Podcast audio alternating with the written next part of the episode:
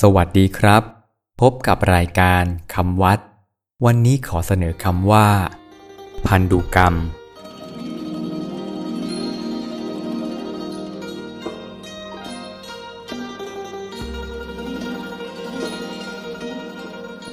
คำว่าพันธุกรรมสะกดด้วยพอสำเภาไม้หันอากาศนอนเนนทอมนโทสระอูกอไก่รอหันมอม้าพันธุกรรมพันธุกรรมแปลว่าการทำให้ล้านการทำให้โล้นหมายถึง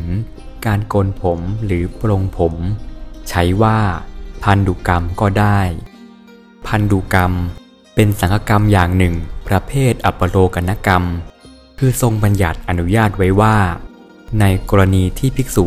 ต้องการจะปรงผมให้ผู้บวชเองต้องบอกให้ภิกษุอื่นทราบเป็นการขออนุญาตก่อน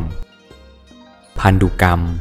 มีวิธีบอกง่ายๆไม่ต้องไปทำในสีมาเหมือนสังฆกรรมอื่นเพียงนำผู้ที่จะบวชไปด้วยแล้วบอกขออนุญาตภิกษุอื่นเพียงครั้งเดียวหรือ สองถึงสาม ครั้งก็ได้ว่าผมขออนุญาตปรงผมให้แก่ผู้นี้เท่านี้ก็เป็นอันถูกต้องแล้วสำหรับวันนี้สวัสดีครับ